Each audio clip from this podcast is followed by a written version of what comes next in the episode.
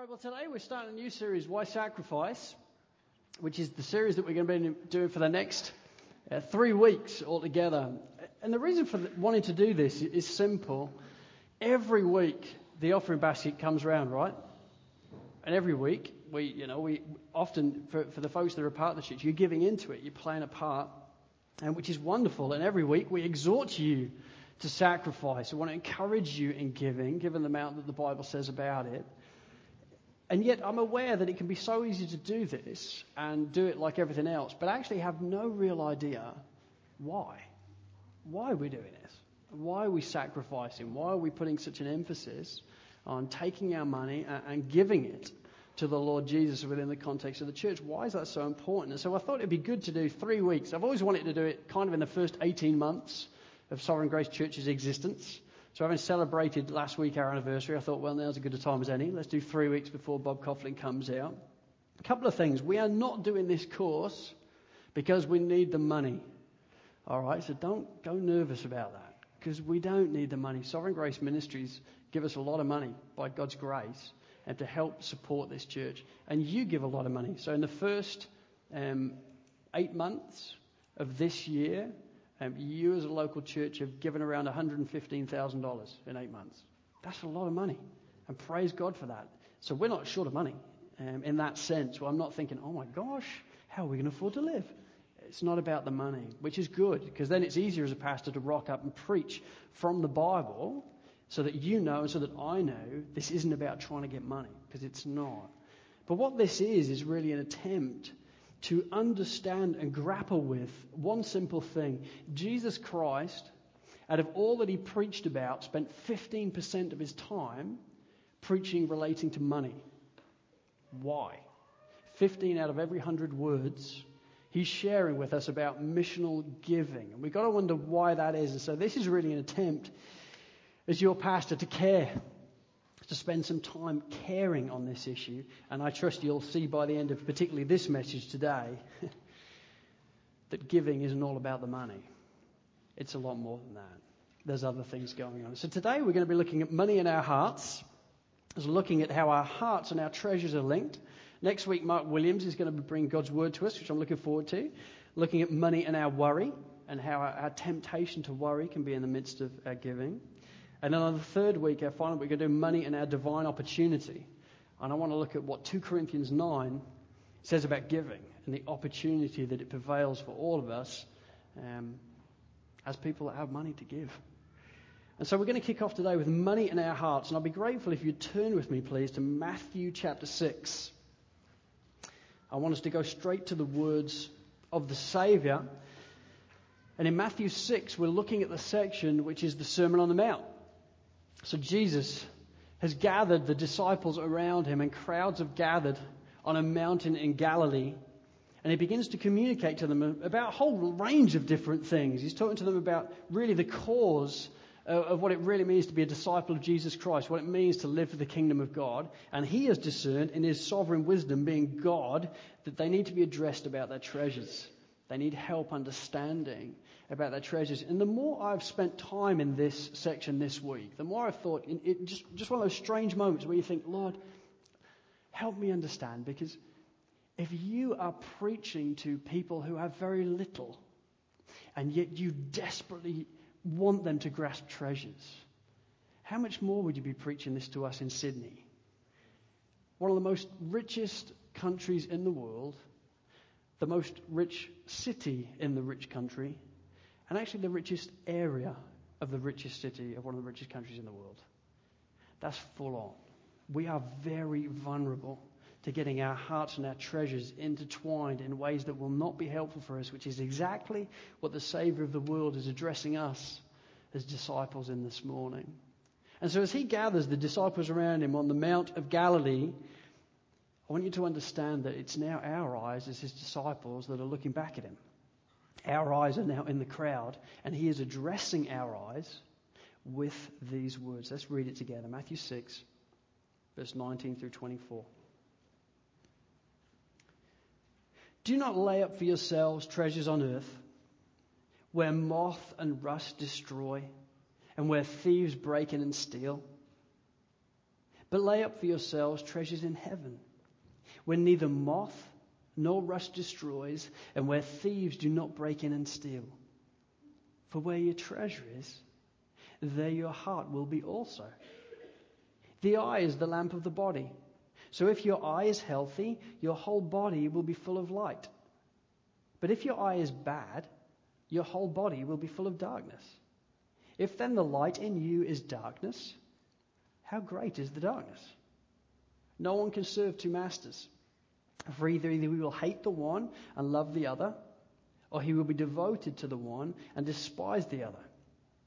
You cannot, you cannot serve God and money. Oh Lord, we ask for your help then this morning. Lord, as we gather around your word, as I have gathered around it during this week and been convicted and refreshed around it myself, Lord, would you come through your Holy Spirit now and aid us all. Let us be equipped. Let us be challenged. Lord, would we discern that this is your voice speaking to us this morning? And Lord, have your way amongst us. In Jesus' name, amen. In the adventures of Sherlock Holmes, one of the things that happens is Sherlock Holmes spends a lot of time addressing Doctor Watson about a number of things. But one of the main things he constantly goes back to Doctor Watson on is, Doctor Watson, you see, but you don't observe. You, you see, but you don't you don't perceive. And so there's numerous instances where he's doing things and he's saying things, and he says, oh, Doctor Watson, you see, but you don't observe. You see and you don't perceive. And I think when we come to this text spoken by the words of Jesus himself, I think our temptation can be so quickly to see it, but not perceive it at all. You see, even a brief reading of it, you think, oh, I think I get it. It even has a little title, doesn't it? Lay up treasures in heaven. So you think, I get it straight away. This text is about treasures in heaven, our treasures in heaven. Well, Sovereign Grace Church, you see, but you don't perceive. This isn't really about our treasures in heaven. It's about our treasures in our heart. That's what the whole text is about. So the key verse is verse twenty-one. For where your treasure is, there your heart will be also. Everything pulls from that. Everything pulls to that. And so whether you go before it or after it, it all relates into the heart. And so what we have here in this text is a whole section where Jesus wants to talk to us about our treasures and our hearts, the inner core of who we are. See, there's no question in history and culture and in life that our treasures and our hearts are linked. It's not hard to see that. And you only have to study, well, anything. Study history or society or the Bible. And you're going to see mankind has been designed in such a way, for whatever reason, whereby we can so easily succumb to our treasures and our hearts being intrinsically linked. And they are. So if you take Achan in Joshua chapter seven, he's a soldier of the tribe of Judah. And yet he single-handedly gets the Israelite army completely killed at Ai, along with himself and along with his family. How? Well, when they were defeating Jericho, God told them not to take anything. But Achan wanted his things. He wanted a beautiful Babylonian garment. He wanted two hundred pieces of silver and an ingot of gold, all which he saw available to him in Jericho. So he stole them. And as a result, God wiped out the entire army, along with Achan and his family. You then get to Solomon and the story of Solomon in Kings, King David's son. King David's son is now grown up and he is a king himself. And he loves the Lord in different ways, and yet he also loves money and he loves women. What's the fruit of that? Well, his whole spiritual life begins to collapse. And so by the end, it's it's woe is me, as his life collapses around him because he can't serve both God and money, and he decides to serve money and to serve women. Ananias and Sapphira in Acts chapter five. It's a, it's, a, it's a wild story, eh? In Acts chapter five, you get two individuals that say, look, Jesus, I want to love Jesus. I want to please Jesus in my life. So I'm going to sell my home, and I'm going to bring all of the money that I gain from my home, and I'm going to lay it at the apostles' feet so that it can go towards the building of the church. And the apostles call him up and say, hey, listen, was was this all the money that you said you wanted to give us for the sale of your home? And they say, yeah, it was, it was all the money. Their hearts had been corrupted. They loved money too. So they decided they were going to keep hold of some. And they lied to the apostles and said, yeah, it's all the money, but it wasn't all the money. And God struck Ananias and Sapphira down dead in a moment. That's pretty full on. But why? Why did they even consider lying? It was their money anyway. They could have said, look, we're going to give ninety percent and keep ten. They could have said that. But their love for money corrupted them. We see it in the present day society as well, how without question our treasures and our hearts are linked. In nineteen twenty-nine, when the stock market collapsed, there was an unusually large amount of suicides from people who had earned a lot of money in the past, who were well-connected, but couldn't cope with life anymore. And we saw it again in two thousand eight during the G F C, the global financial crisis. In two thousand eight, a string of tragic suicides took place as men lost money.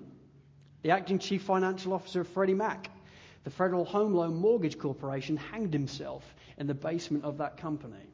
The chief executive of Sheldon Good, a leading U S real estate auction firm, shot himself in the head behind the wheel of his red Jaguar.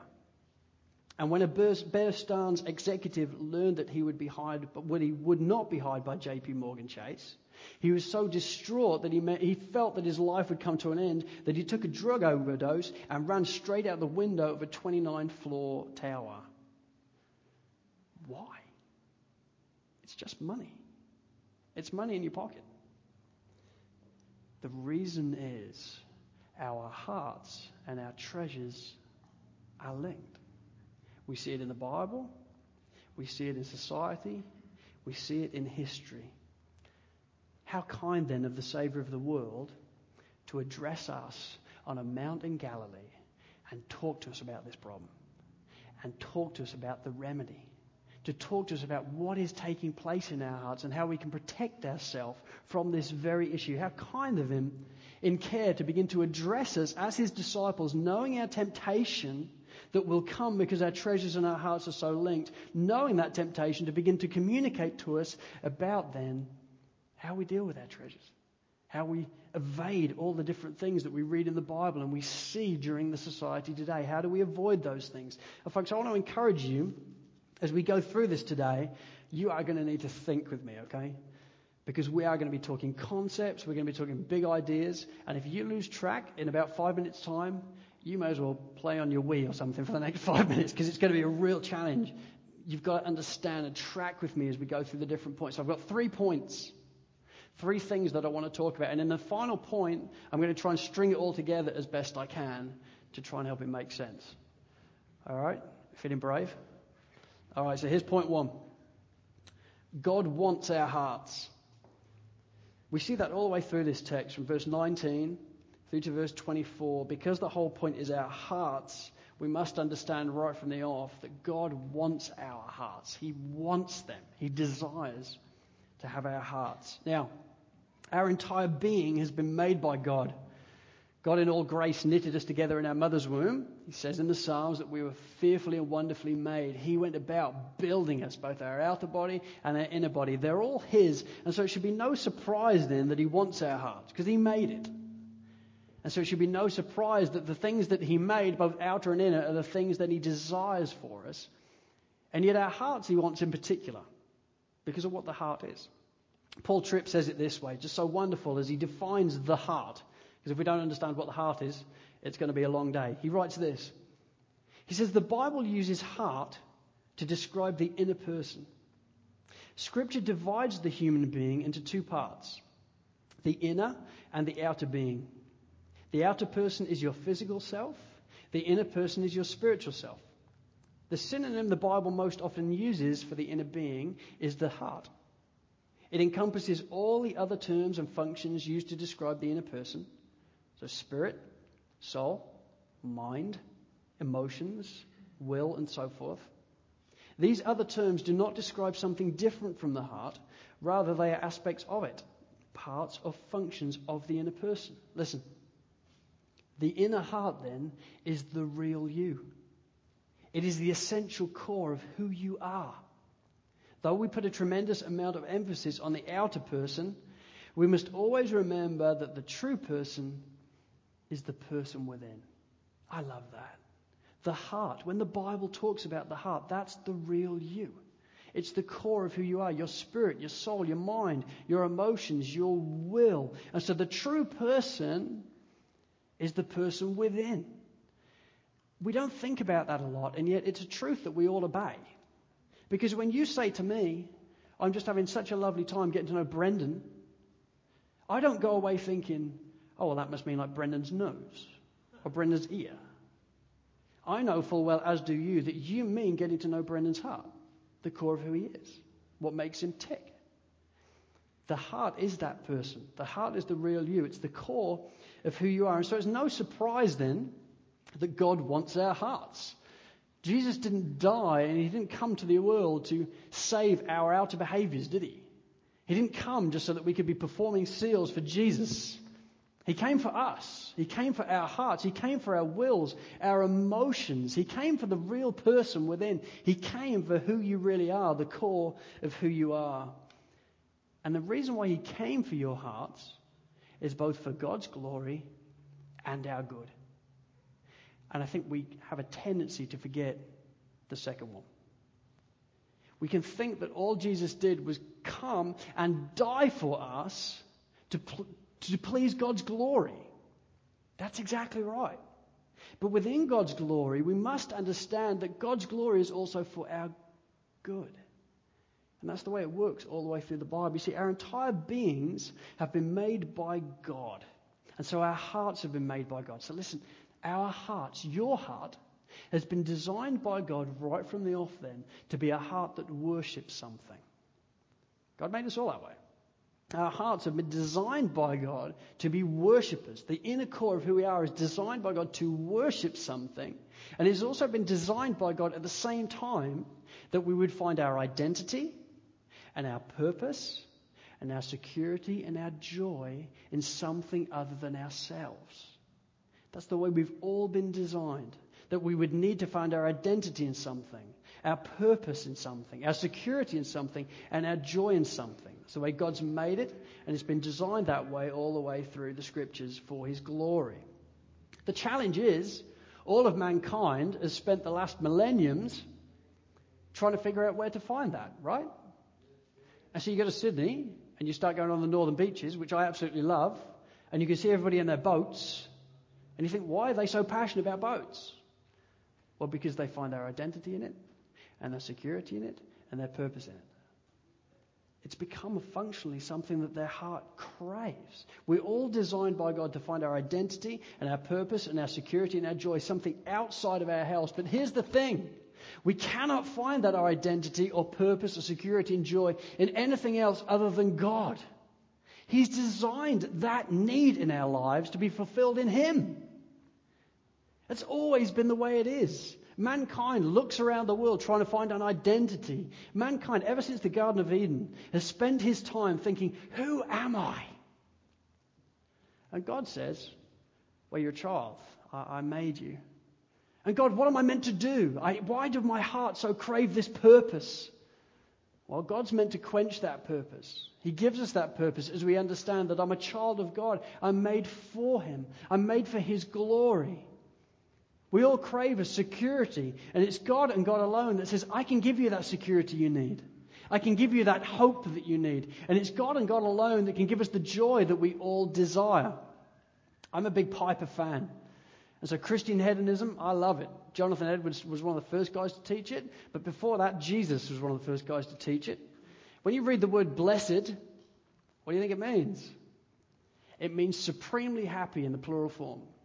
So Jesus seems to brag a lot about supremely happy is the man. There's the clue.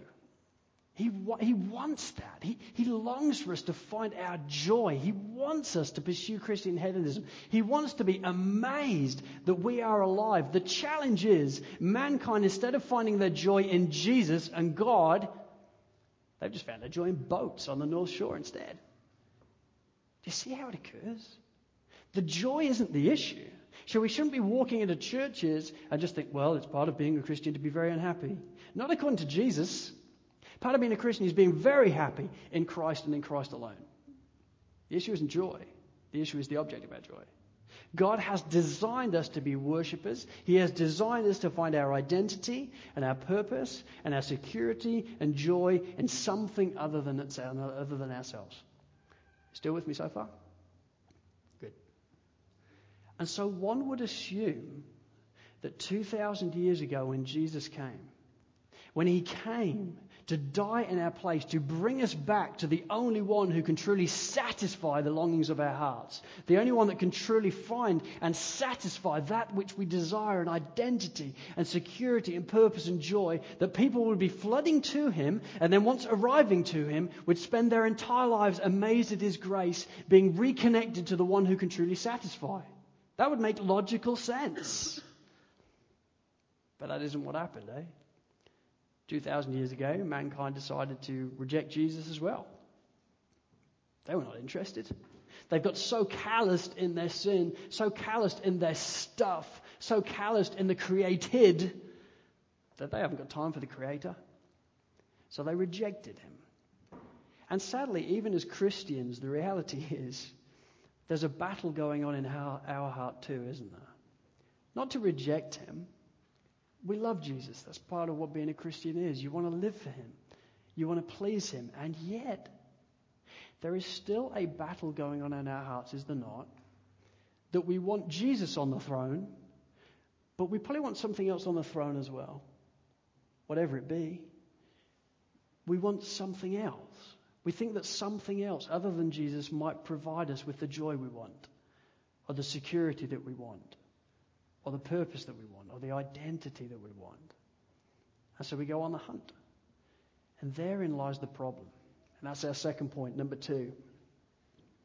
Our hearts are idol factories. John Calvin said it first.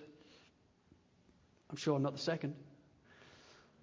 But it's a truth that is profound. Our hearts, whether we like it, are, are idol factories.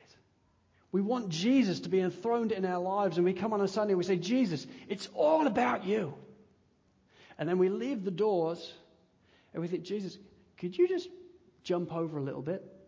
Because there's other things that I still want as well, right? I mean, there's other things that I'm going to need. And if, Lord, if I don't have them, I don't know how I'll survive. So why don't we just come out and say it's not Jesus and Jesus alone then? It's Jesus plus other things. That's the very thing he's trying to protect us from here.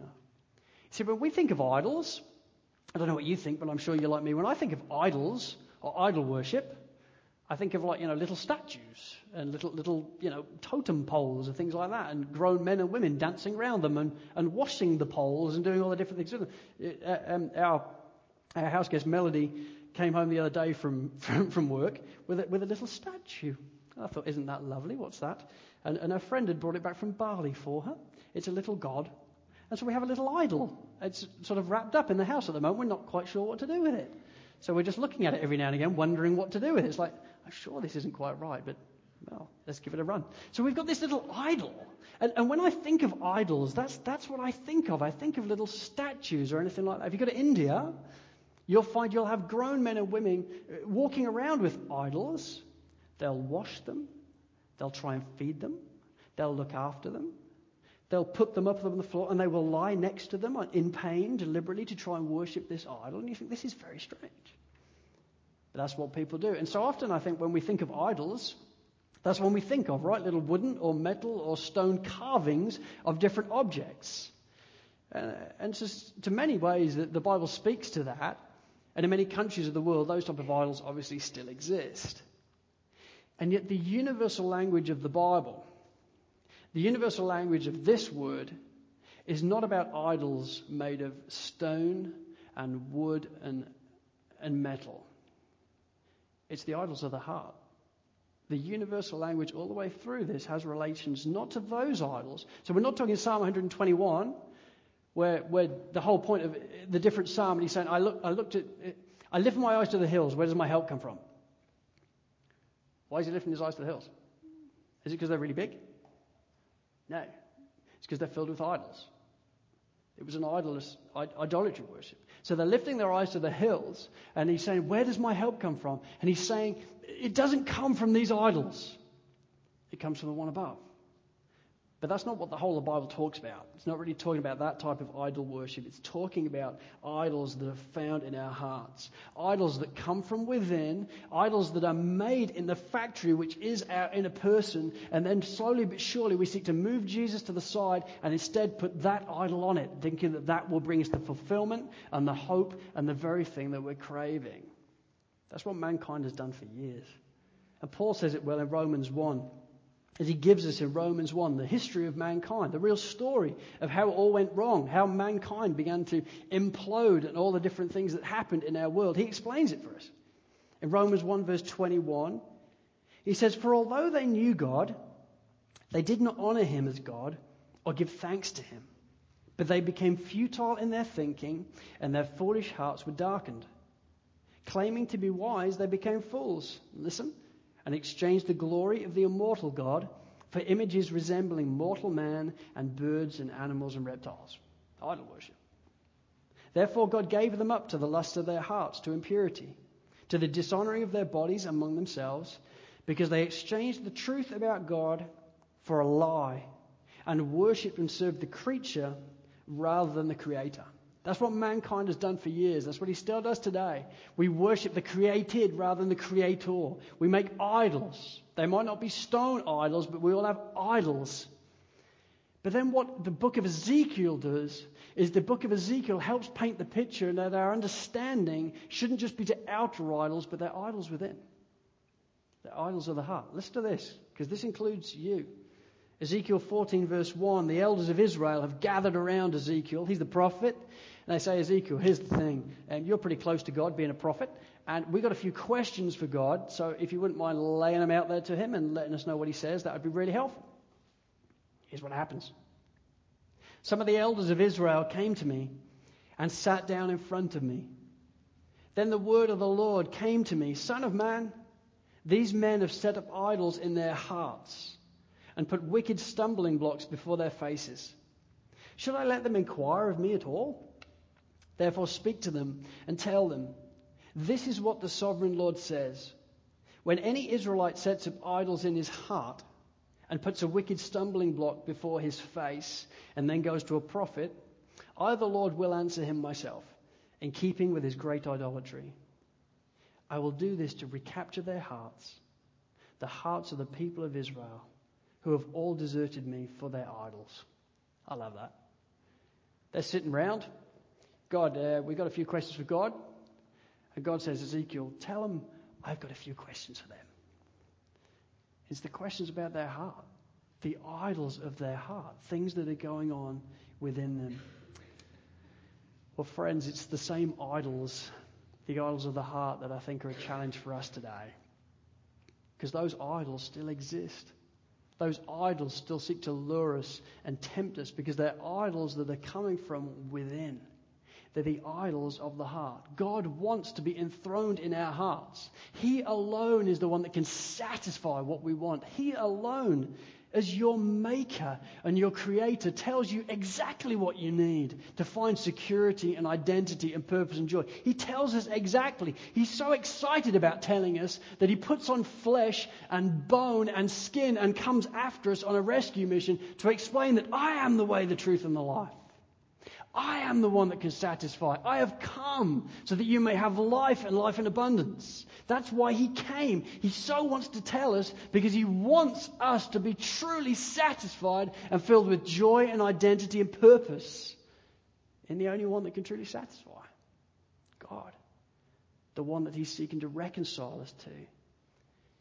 And yet our sinful hearts stupidly seek to push Jesus off the throne, the only one that can satisfy, and instead seek to find it in other things, even good things.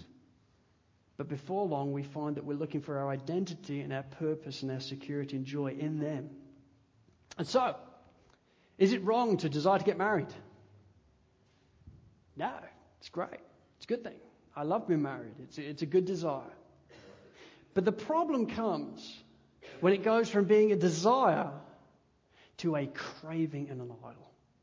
So it goes from being something that you think, "Lord, if it be your will, I would, I would love to get married." Nothing wrong with that. The problem comes when instead of then Jesus being our source of security and identity and purpose and joy, we kick him off. And we find instead that desire for a spouse is there. And so we start to think that if I can't get married, I'm never going to find the identity that I want. Who am I without a husband or a wife? What am I even doing here? Our identity begins to go. Our security, how will I manage without a spouse? How am I going to do this? Our joy begins to go as we realize, I still haven't got a spouse.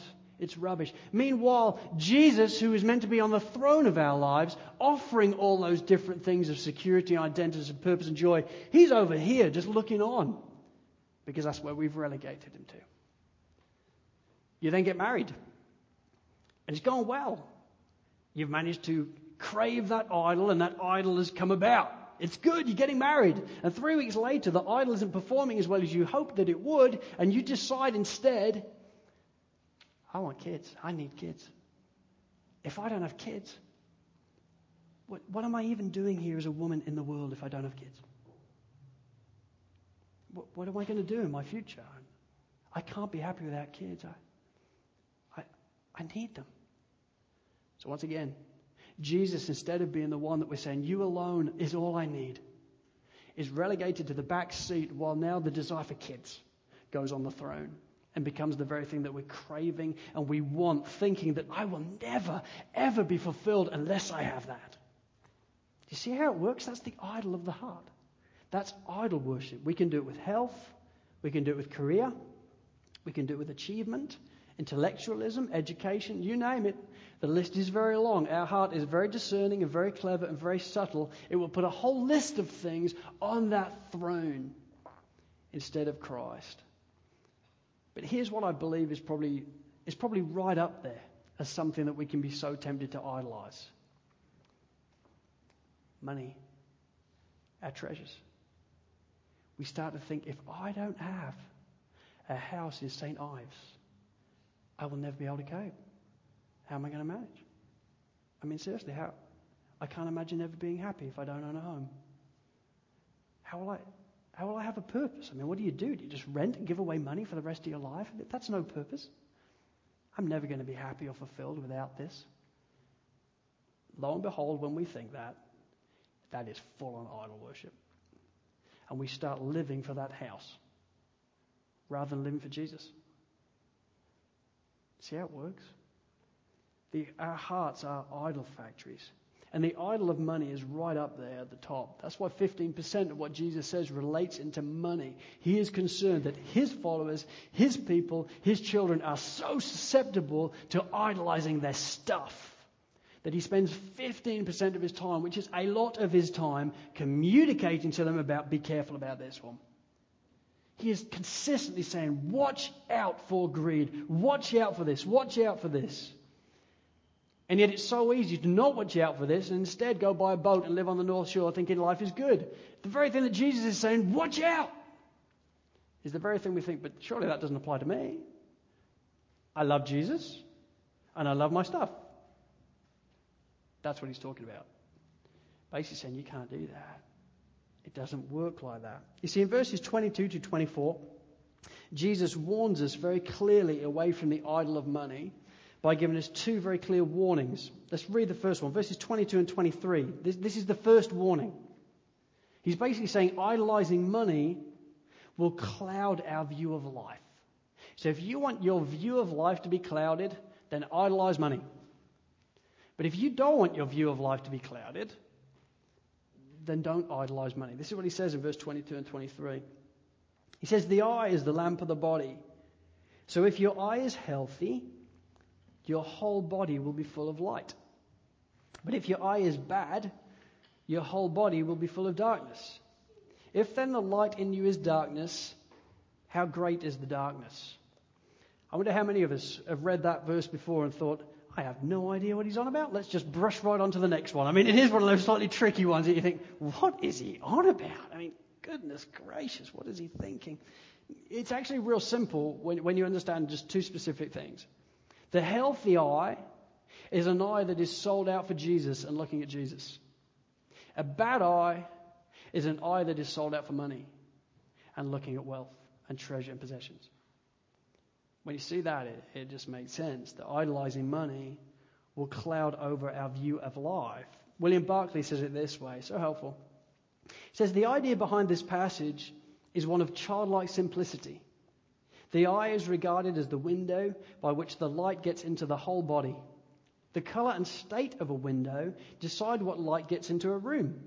If the window is clear, clean, and undistorted, the light will come flooding into the room and will illuminate every corner of it. But if the glass of the window is colored or frosted, distorted, dirty, or obscure, the light will be hindered and the room will not be lit up. So then, says Jesus, the light which gets into any man's heart and soul and being depends on the spiritual state of the eye through which it has to pass. For the eye is the window of the whole body. That's so helpful. What he's basically saying is, listen, if you are going to idolize money, what is going to take place is your eye is going to be filmed over. It is going to be so sidetracked with money that you will not be able to enjoy the rest of life. You won't even be able to view the rest of life properly because your vision will be clouded over with your love for money. That's a full-on statement then of why we should avoid it, is it not? Because we have seen, and I'm sure you've all heard of people, if not know people, where this is exactly what has happened in their lives. You meet men, young men, and they're sold out for Jesus. They're passionate about Jesus. And you think, mate, this is going to be fantastic. Let us build churches for the glory of God. Let's play our part. Let's take this gospel out and let's let's work this city for Jesus. Let's do this. And they say, yes, I want to do this. But just a minute, I, I do want to get married. And let's talk Sydney now. I do want to get married, and so living in one of the most expensive cities in the world, I have got to have one mother of a deposit. And so for the next year, I can't fully serve in the church for the next year, because for the next year, I've got to earn some serious cash so I can get the house that my wife is going to need. So you nod, and off they go. And you see them a year later, and you say, listen, how are we doing? Are we ready to take this city for Jesus now? Let's do this. Let's brandish this gospel that is so amazing and take it out. And they say, yeah, but the thing is, Dave, I've got married to this woman, and this is really good, but she wants kids, man. She is not going to be able to work full-time, so I'm going to have to up my working hours just to be able to pay the mortgage that is going to do this. And you say, mate, are you, are you sure? I mean, this is we're not going to be able to take the city for Jesus when you're working seven days a week. You know what I'm saying?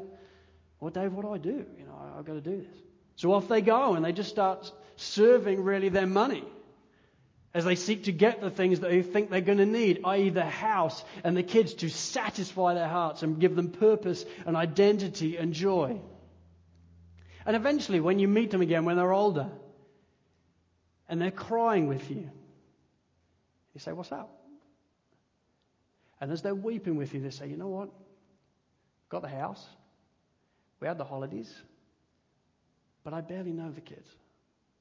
I was, I was just working. And my marriage, I, we're falling apart because I worked a lot and we weren't able to build into the relationship. And Dave, the church, I barely feel like I know them anymore. I've been with people like that.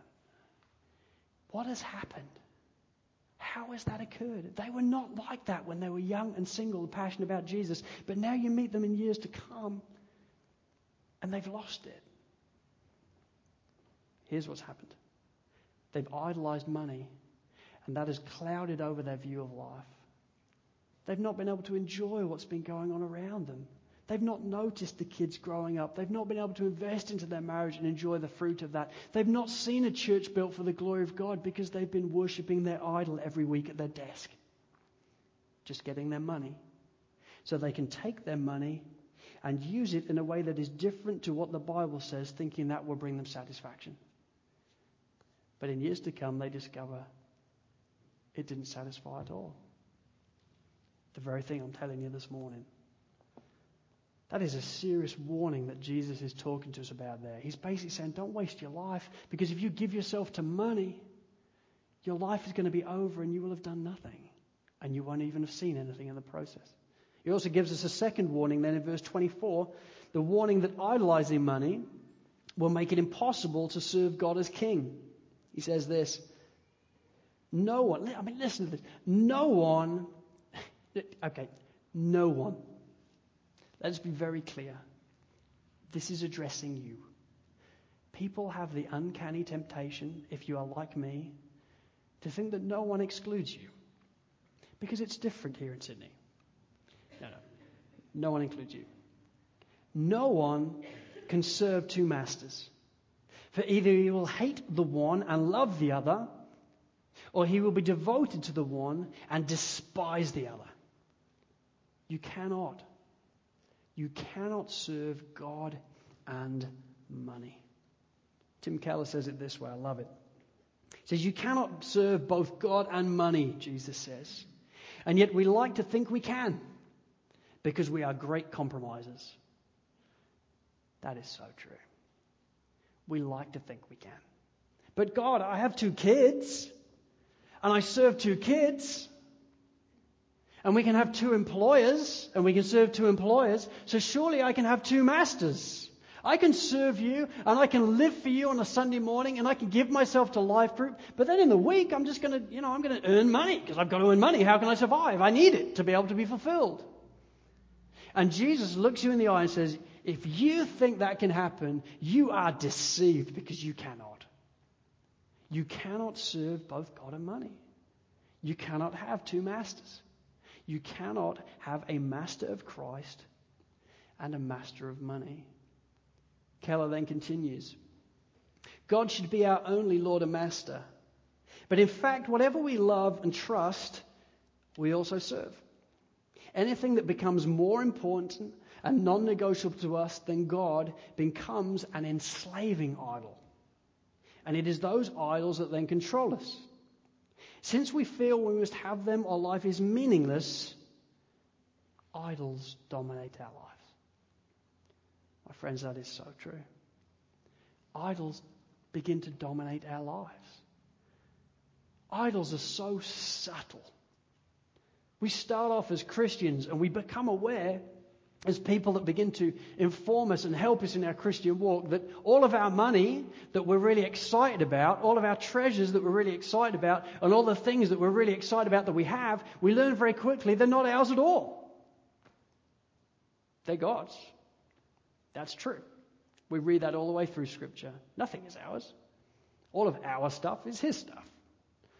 But we're just called to steward it for the glory of God. We're, we're seeking to use this for God's glory, to build churches, to take the gospel out, to show hospitality, to show service to people. We're called by God to use our stuff, which isn't our stuff, it's His stuff, to steward for His glory. And we're pretty excited about it when we first hear that. We think, this is pretty cool. I just want to live for Jesus. Full on, man. I'm all out there for Jesus. This is all I want to do. I just want to live for Jesus. But then somewhere along the line, we go from remembering that this is God's to thinking it's mine. And I ain't sharing. Because this is my stuff, and I work jolly hard for this stuff. Are you aware of how long I served this idol for to get this stuff in my pocket? And subtly it changes. So it goes from being God's to being ours. And yet what is so clear from this text is that money idolatry has grave, grave consequences. My friends, if you want to live for Jesus Christ, if you want God to be the all-consuming passion of your life, then you need to bottom out real quick. You cannot have that and be rich and have loads of money and crave that and pursue that. You can't. You can't have two masters. It's one or the other. God isn't willing to share His throne with your bank allowance. He just wants the throne to Himself because He loves you and He knows He alone can satisfy and give you purpose and identity and joy, and He doesn't want you wasting your life running after the idols of the heart that will never do that. That's why it says in the first commandment, you shall have no other gods before me. And we think, oh yeah, it's always a bit strange that one. I've not, okay, so I won't be a Muslim or a Hindu. I'll have no other gods before you. No, no. Your heart is an idol factory. Don't have any other gods before me. Jesus has to be the main thing. He has to be the apple of our lives.